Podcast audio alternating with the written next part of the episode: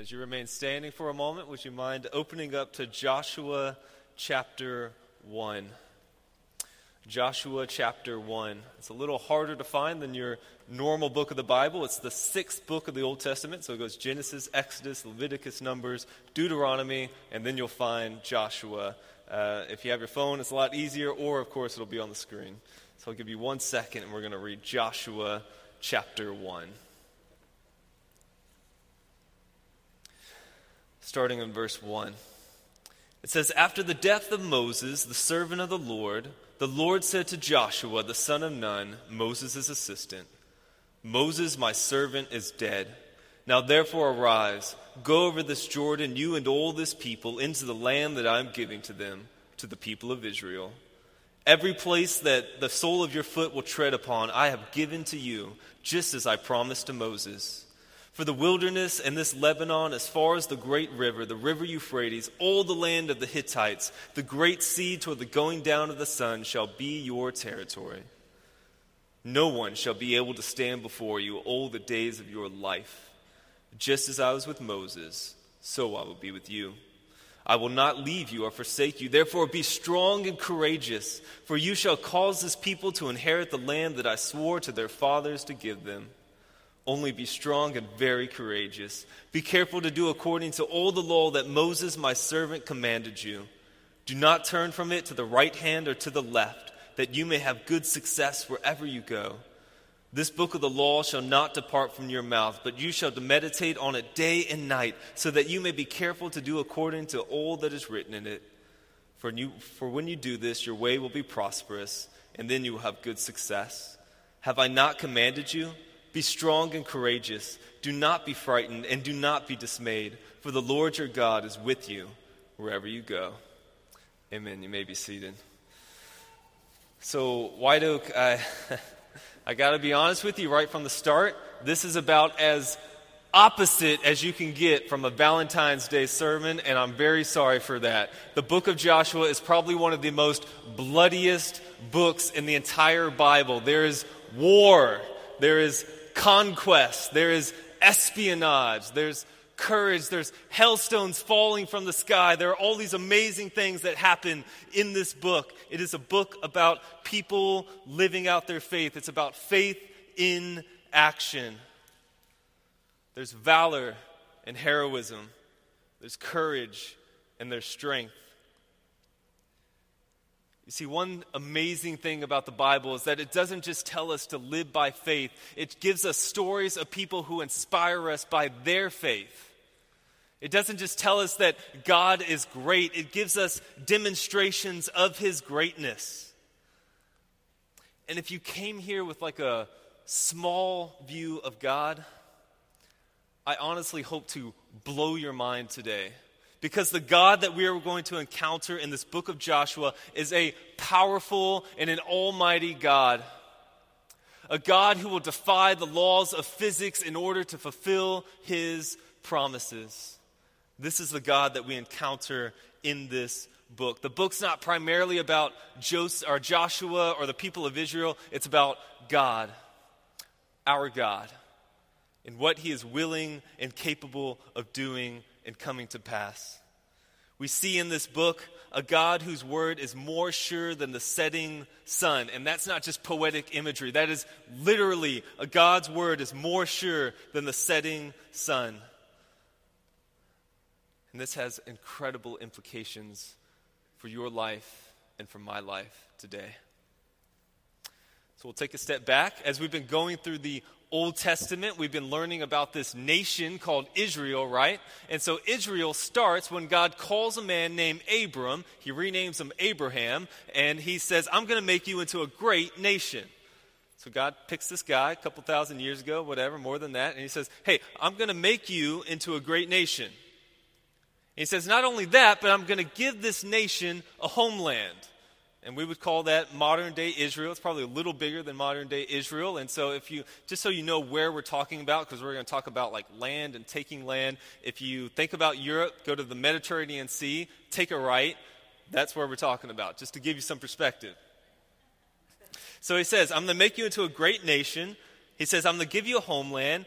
And he promises to give this nation like a unique purpose in blessing the world, right? And we're going to talk about that a little bit more, and that ultimately comes through Jesus Christ. But this is what God says to Abraham. So the first few books of the Bible follow Abraham and his descendants, and kind of like their lives, right? So it follows them around, kind of where they go. And good things happen to them, right? But bad things also happen. Like they get enslaved by the Egyptian empire, right? And they're slaves there for a long, long time. And then God miraculously raises up this guy named Moses. And Moses, or God through Moses, does like all these plagues on Egypt, basically brings Egypt to its knees. Like the greatest empire of the time, this like little group of people through God brings them to their knees. And so Moses leads the people out of Egypt and he's leading them toward this promised land, the land that God had promised to Abraham that he would give his descendants. And so they're standing on the precipice of this land in a spectacular display of sin and doubt. The people of the time look out in the land. They see that there's people living there, like warriors, stronger men than they, and they are afraid of these people. So they decide not to go into the land. And so an entire generation of Israelites perish in the wilderness. But White Oak, today we are going to read about a new generation of men and women, a generation that was radically different than their parents. We're going to read about Joshua and this next generation of Israelites who trusted in a God who always delivers on his promises. And what I hope to do for you today is to show you that by in this book, by seeing the promise that God has made to Abraham and fulfilled in this book, that if we can trust God with this promise, all the promises of the Bible will come to pass. And this is what we so desperately need in the world today people who will take God at His word, at His sure and perfect word. If you trust God's promises, you are untouchable. Nothing can faze you. And this is what I hope to bring to you today. The stories are in the Bible to help us learn what it looks like to walk by faith in God. And I think sometimes, if you remember from like Sunday school or whatever, it's like we read about these people and we have the advantage of knowing both the end of their story and the beginning of their story. We can read like the whole thing at once. But we can't forget that like these are people just like us, right? They don't know what's going to happen tomorrow, just like we don't know what's going to happen tomorrow. They have to live by faith. Like us, they have to trust in God without knowing what happens next. And so this kind of brings us to the story. Let me set the scene for you. So Joshua starts out with Moses as the greatest spiritual and military leader that the world had ever known. He's dead. An entire generation of Israelites have fallen in the wilderness. And they stand at the precipice of this land and they're promised this land and they're like looking at their enemies and they have a choice to make. Are they going to be like their parents and disbelieve God? Or are they going to take the land by faith? This is the choice that Joshua opens up for us. So Israel needs a capable leader if they're going to conquer the land. Moses is gone.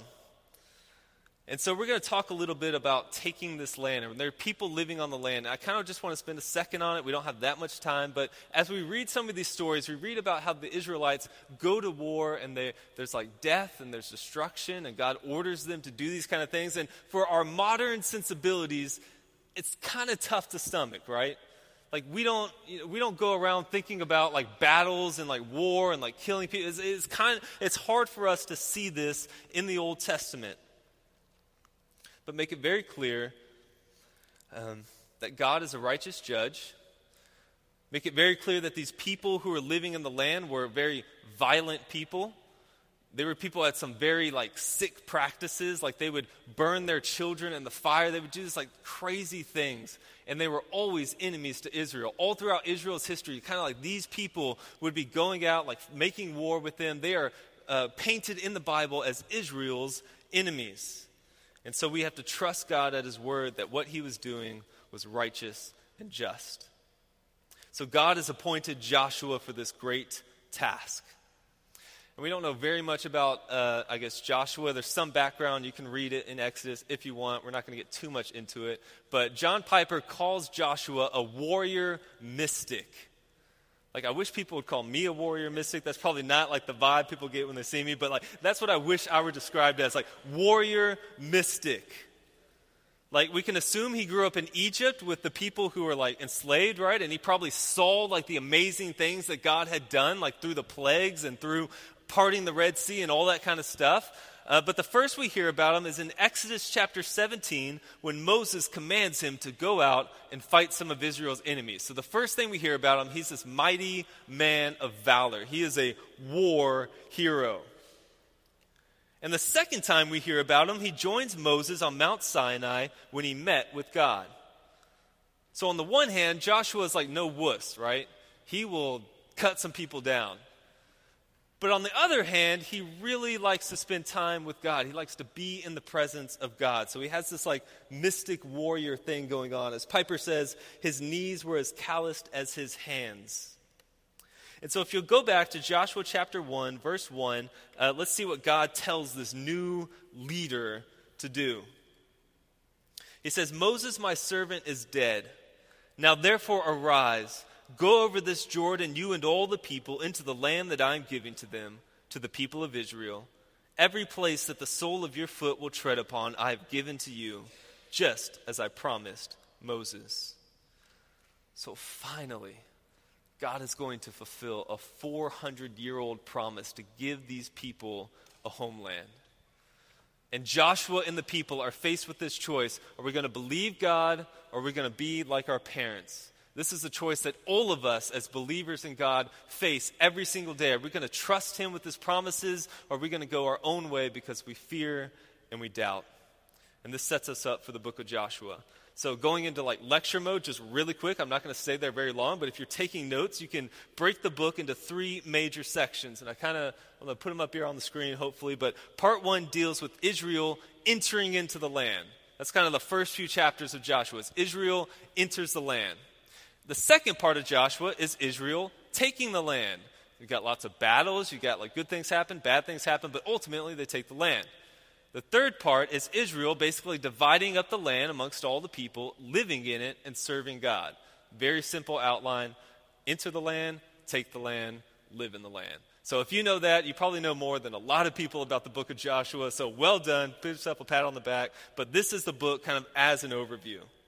So I want to take like just two stories in the book and then we'll start doing some application, but these stories are like too good to pass up and I think they're going to show us how amazing God is. So in Joshua 1, God calls Joshua to assume command of Israel. So he's a new commander, and the first thing he does is pretty logical move. He sends two spies into the country.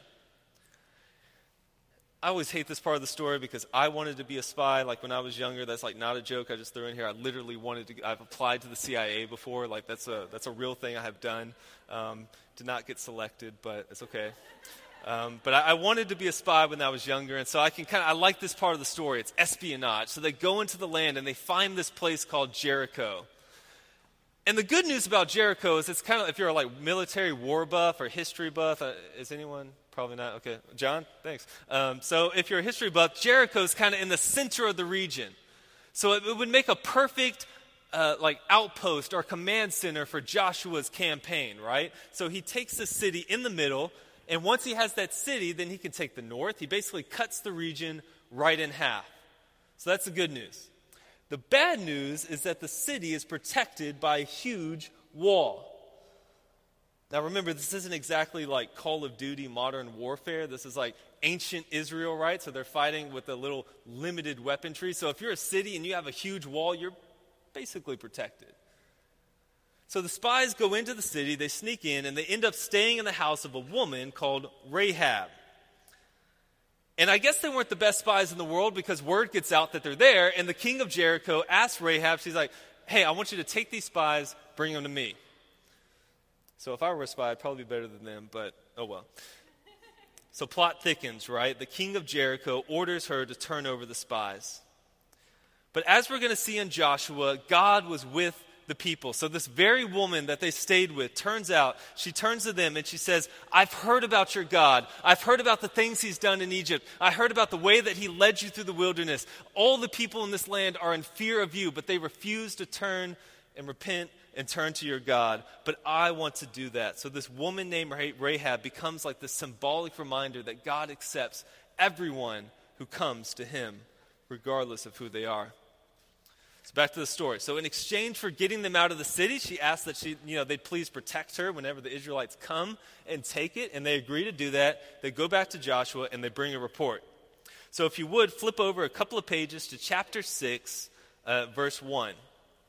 Honestly, we're just going to read it because I can't do it better myself, so I'm just going to let them tell the rest of the story. So, Joshua chapter 6, verse 1. This is what happens after the spies come back. They say, Now Jericho was shut up inside and outside because of the people of Israel. None went out, and none came in. And the Lord said to Joshua, See, I have given Jericho into your hand, with its king and mighty men of valor. You shall march around the city, all the men of war going around the city once. Then you shall do this for six days.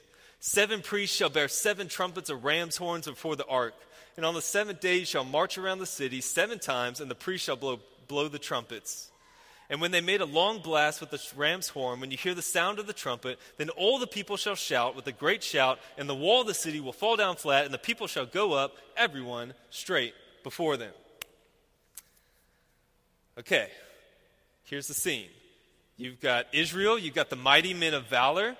Their hands are like itching on their blades, ready to go to battle. And God's like, no, no, no, don't draw your swords yet. I want you to go out there. I want you to just march around the city and then go make camp. And the people are kind of like, okay. And then God said, oh, yeah, by the way, I want you to do this every day for six days and then go make camp. Don't attack them, anything like that. Just march around the city. People are like, okay. And then God says, oh, yeah, by the way, on the seventh day, I just want you to just march around the city seven times and then make a great shout and then see what happens. It's like, huh okay. So I try to draw it out because this is the first time that, that the people have, like, have to make a choice. Are they going to trust God or are they going to doubt Him? Are they going to trust God or won't they? Is God going to come through for them, or is this going to be the most embarrassing military blunder the world has ever known? Is this going to be on like History Channel, top 10 military blunders to have ever happened? Comes on late at night, whatever. We're going to see this today. The good news is they go for it. And each step around the wall was just another step of faith. And you know, as I read this story, it just like makes me think that like sometimes God like calls us to do these like crazy things. But just because it seems like ludicrous or just because it seems like ridiculous doesn't mean that God is doing something amazing through it. And so the Israelites follow God's command, and then by faith they march around the city, and miraculously the walls of the city fall. Verse 20 says, As soon as the people heard the sound of the trumpet, the people shouted a great shout, and the wall fell down flat, so that the people went up into the city, every man straight before him, and they captured the city. Victory. The battle was won before they had even drawn their swords. The battle belongs to God and to God alone, and God was determined to fulfill his promise. Very quickly, one more story. The story doesn't end there, right? So they've taken this command center, they've taken the central post of Jericho, but there's still people there. There's still other kings, there's still other armies. So they have this central location, but God has not fulfilled his promise to give them the whole land. So Joshua goes on and they take some land and they make mistakes along the way, but for the most part, things are going well. That is until five kings basically joined forces into a mega army to defeat Israel once and for all. And so Joshua sets up this scene of like an epic showdown between these five kings, more powerful, more people, more men of valor, versus this fledgling nation. It's a showdown between their gods and the God of Israel. And if you would read our, our last passage, if you turn to chapter 10, starting in verse 7, let's see what happens. Israel is faced with another choice. Will they trust God or will they cower in fear like their parents did. So let's read chapter 10, starting in verse 7. It says, Joshua went up from Gilgal, he and all the people of war with him, and all the mighty men of valor. Oh, yeah, by the way, there's going to be a lot of random names and stuff in here, places and stuff. You don't need to know that. I need to know that for a seminary test, but for your normal everyday life, you don't need to know the names. Don't worry about it. So just skip right over. I'm going to say them the best I can. Starting back in verse 7. Joshua went up from Gilgal, he and all the people of war with him, and all the mighty men of valor. And the Lord said to Joshua, Do not fear them, for I have given them into your hands. Not a man of them shall stand before you. So Joshua came upon them suddenly, having marched up all night from Gilgal, and the Lord threw them into a panic before Israel, who struck them with a great blow at Gibeon, and traced them by way of the ascent of Beth Horon, and struck them as far as Azekah and Makkedah. And as they fled before Israel, while they were going down the ascent of Beth Horon, the Lord threw down large stones from heaven as, at, at, them as far as Azekah, and they died. There were more who died because of the hailstones than the sons of Israel killed with the sword. At that time, Joshua spoke to the Lord in the day when the Lord gave the Amorites over to the sons of Israel. And he said in the sight of Israel, Sun stand still at Gibeon, and moon in the valley of Ajalon. And the sun stood still and the moon stopped until the nation took vengeance on their enemies. Is this not written in the book of Jasher? The sun stopped in the midst of heaven and did not hurry to set for about a whole day. There has been no day like it before or since when the Lord heeded the voice of a man, for the Lord fought for Israel.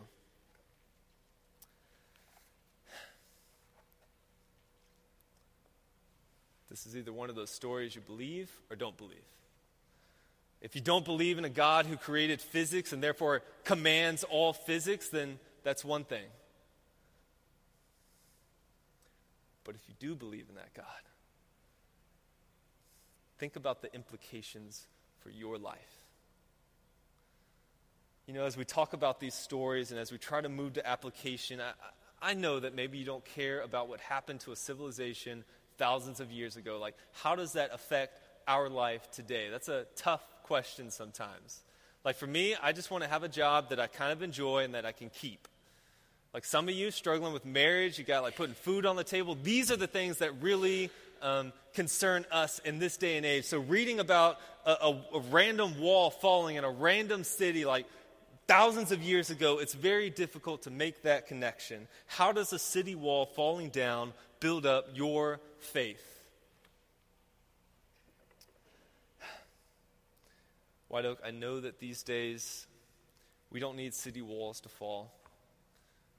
We don't need like seas to part in front of us. We got cars. But we do need the God who can do these things. We do need a God who can show up in powerful ways and transform lives with his magnificent power. And there's a lot of bridges from this story into your life, but just one bridge that I want to draw out as we close is this amazing truth that we can take from this story that God delivers on his promises absolutely, always 100%, without fail, guaranteed every time. Let me beat a dead horse. Let me say it one more time. God delivers on his promises absolutely, always 100%, without fail, guaranteed every single time. This is the God that we serve, and this is the God that we are called to. This story about God is, is, is about God making good on a promise to Abraham, Moses, and Joshua. And if a good God makes good on just one promise, he will make good on all of his promises. That is the power of this story in our lives. God made good on this promise, and he makes good on all of his promise. Like the Bible is gloriously filled with God's promises to us. Promises like, the Lord is close to the brokenhearted and saves those who are crushed in spirit. Do you believe that? Promises like God will keep him in perfect peace whose mind is fixed on him. Do you believe that? Promises like, For the Lord is God, and he is a sun and shield. The Lord bestows favor and honor. No good thing does he withhold from those who walk uprightly. Do you believe that? And most of all, through Jesus Christ, promises like, I am the resurrection and the life. He who believes in me will live even if he dies. And everyone who lives and believes in me will never die. Why do you believe that? We are not talking about a little God. The Bible says our God roars from Zion. He holds the heavens and the earth in his hands. He makes the earth spin on its axis, and he will make the earth stop spinning on its axis. He makes walls crumble, he parts seas, he commands the weather.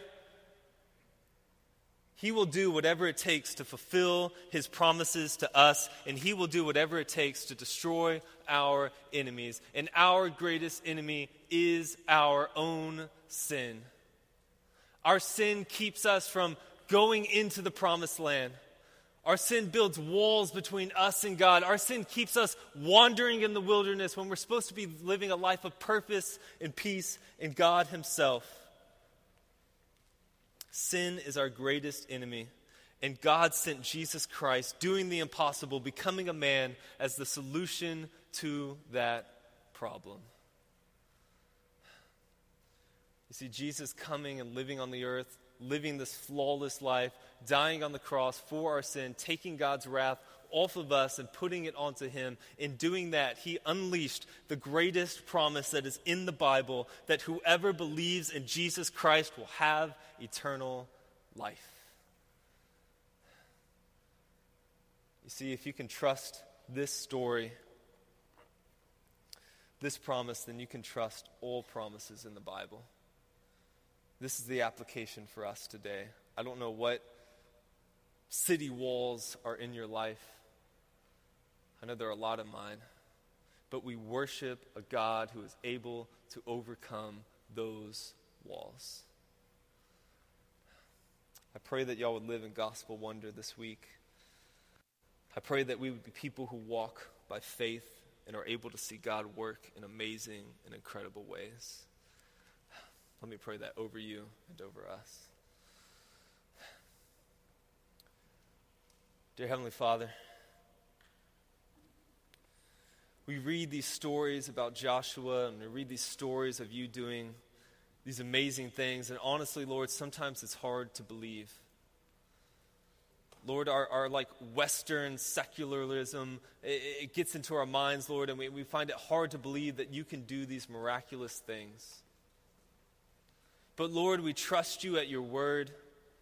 Lord, we trust that you have done the most impossible thing by sending Jesus Christ into the world to be our place, to take our sins from us and give us life with you forever. Father, I pray over each and every person in this room. I don't care where they've come from or what they've done this week or what they're going to do this next week, Lord. I pray that they would live in gospel wonder, walking by faith in a God who keeps all his promises. Be with these people, Father, just as you were with Israel. We love you. We trust you. And we surrender our walls to you. It's the name of the Father, and the Son, and the Holy Spirit that we pray. Amen.